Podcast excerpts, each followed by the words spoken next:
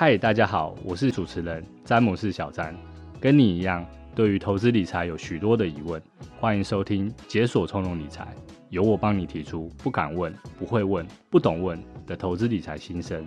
从股票、基金、外汇、保险以及智能投资无所不问，并由 CSIA 持照分析师鼠哥细心解答与分享，欢迎订阅与评论回馈。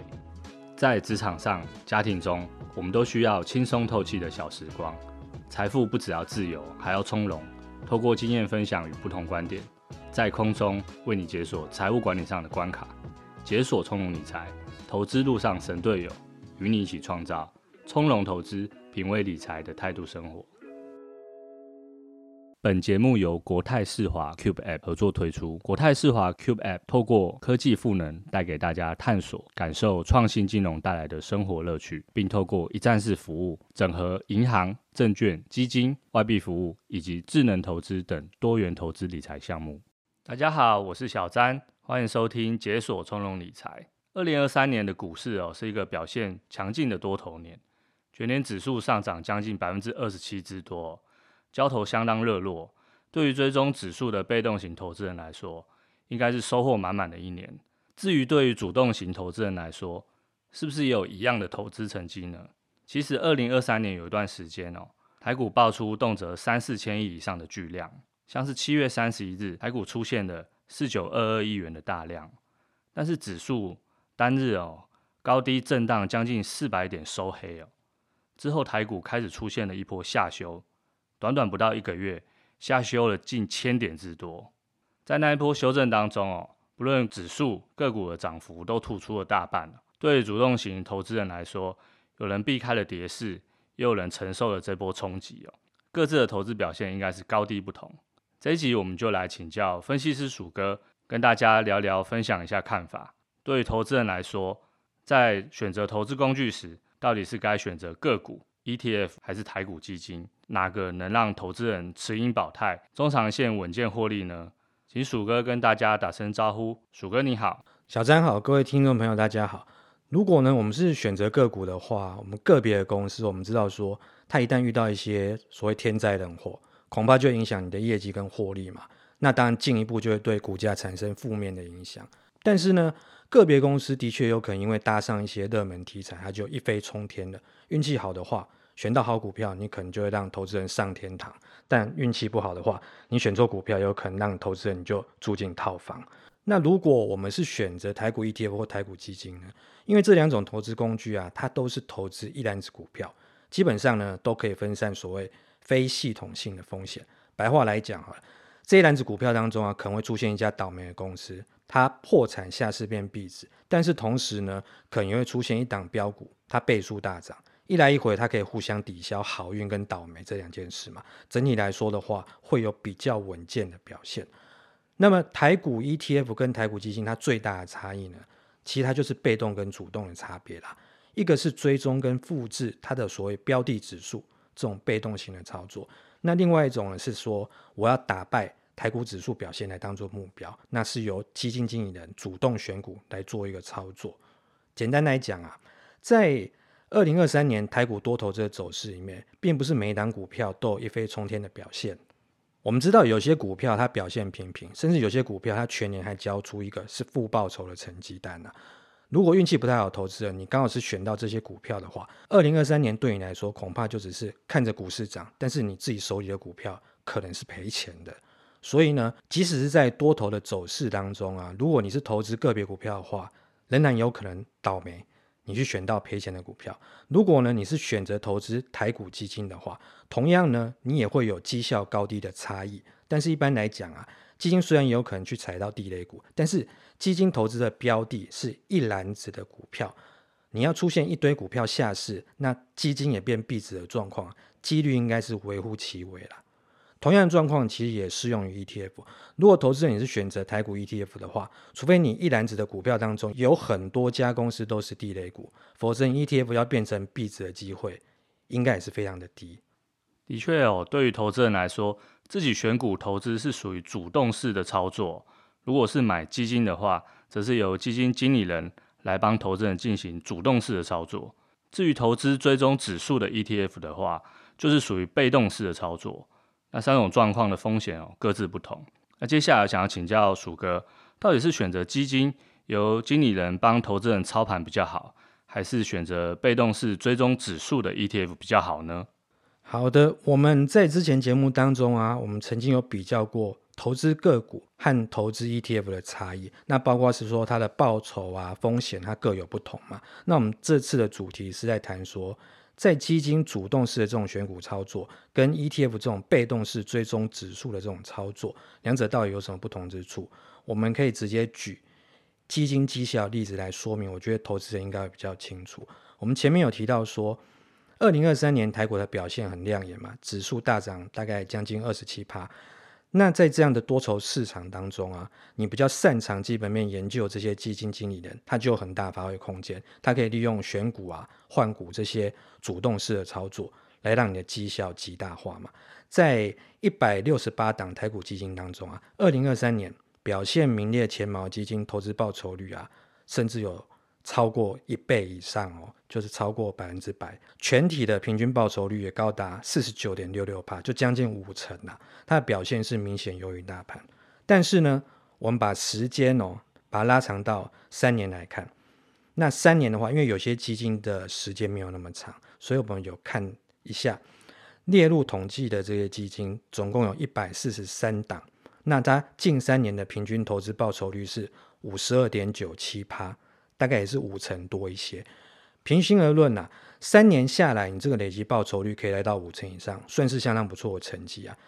但是呢，投资人你有没有发现，其实这五成以上的报酬率啊，主要是归功于二零二三年的多头市场，因为单是这一年全体基金它平均报酬率就有将近五成嘛。我们前面提到的数字，那如果呢，你把二零二三年拿掉的话，二零二一年、二零二二年是比较像是做白工的这两年这个感觉呢。这边其实不是要强调说到底二零二一年跟二零二二年是不是在做白工，而是要提醒大家说，市场的波动真的很大。如果投资人你在二零二二年因为台股走空，你就退出市场的话，那你就只能眼睁睁看着说，二零二三年台股它是强劲的反攻嘛，那你整个台股基金大部分都有交出比台股指数还要更亮眼的表现，那投资人你是不是就白白错过大行情了呢？还有。如果你进一步观察这些台股基金的表现哦，有一些是中长期绩效表现相当亮眼的基金哦，但是呢，他们在最近这六个月的绩效表现啊，却是远远落后其他同业的这些基金。举例来讲好了，有那种五年绩效哦，它是名列前十名的基金，你想想看，前十名的基金，基金有一百多档哦，但是它近六个月的绩效却是落在八十名以后。那另外呢，也有近三年绩效，同样也是排名前十名的基金哦，它近六个月绩效也是落后一半以上的基金。我们从这边就可以发现啊，有的基金过去一段时间它有优异表现，但接下来未必能够继续维持好成绩嘛。所以，投资人你在选择基金的时候，这一点也要特别的留意。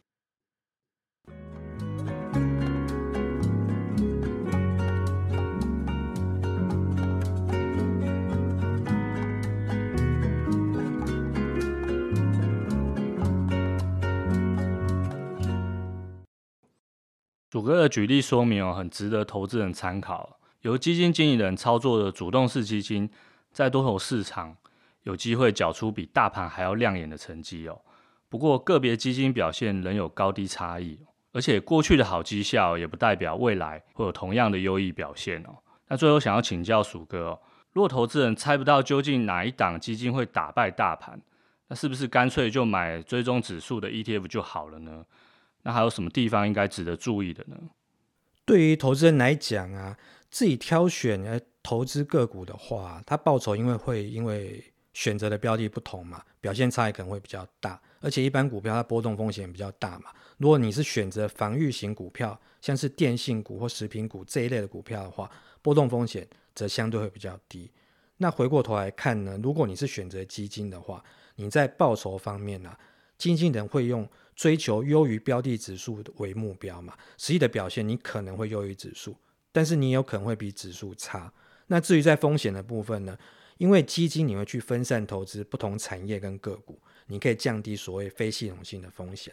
那如果你是选择 ETF 的话，你的目标啊，就变成是被动的追踪跟复制你的标的指数的表现，也就是你投资一篮子股票，当然你也有降低这个非系统性风险的好处。至于在成本部分呢，你投资个股你会有证交税、手续费这些成本。那如果你是投资基金的话呢，你在交易基金的时候会有手续费产生嘛？持有基金的期间，你一定也会有管理费用等等。或是说基金的买股的这些所谓的，那都是属于所谓的内扣费用。那至于你 ETF，你交易 ETF 的时候，你会有证交税、手续费这些费用的问题。那你持有 ETF 的话，当然它也会有管理费这些内扣费用。那我们大概对于就是投资的报酬、风险、成本这些因素，我们都有一些基本了解之后，如果呢，投资人，你心中没有特定的基金选择的话，你的确是可以考虑直接去投资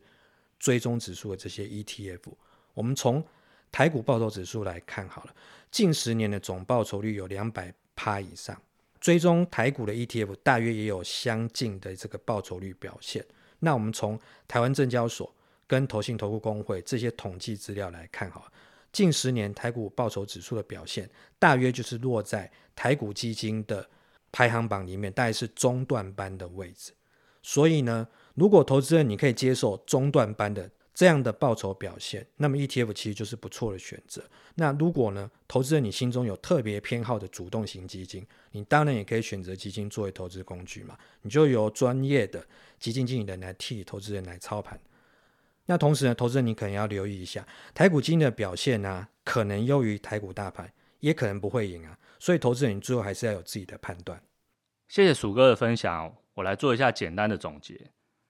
台股 ETF 和台股基金的最大差异哦，就是被动与主动的差别。一个是追踪与复制标的指数的被动型操作，一个是由基金经理人选股，以打败台股指数表现为目标的主动操作。二零二三年台股表现亮眼哦，指数大涨将近百分之二十七。而在这样的多头市场当中哦，台股基金表现普遍强势，一百六十八档台股基金的全体平均报酬率有高达百分之四十九点六六，表现优于大盘哦。不过过去的绩效并不代表未来的表现哦，有的台股基金表现可能优于大盘，有的则可能落后大盘。那么总结来说，投资人了解报酬、风险、成本等因素之后，可以选择基金作为投资工具。那由专业的基金经理人替投资人操盘。那如果心中没有特定的基金选择的话，但可以接受中段班的报酬表现哦，那么 ETF 就是不错的选择。我们的节目今天就进行到这边，谢谢鼠哥的分享。希望今天谈的 ETF 与基金的比较，可以为大家带来一些投资观念上的帮助，也祝大家投资都能顺利成功。这里是解锁从容理财，我是小詹，我是鼠哥，我们下次见喽，拜拜。拜拜。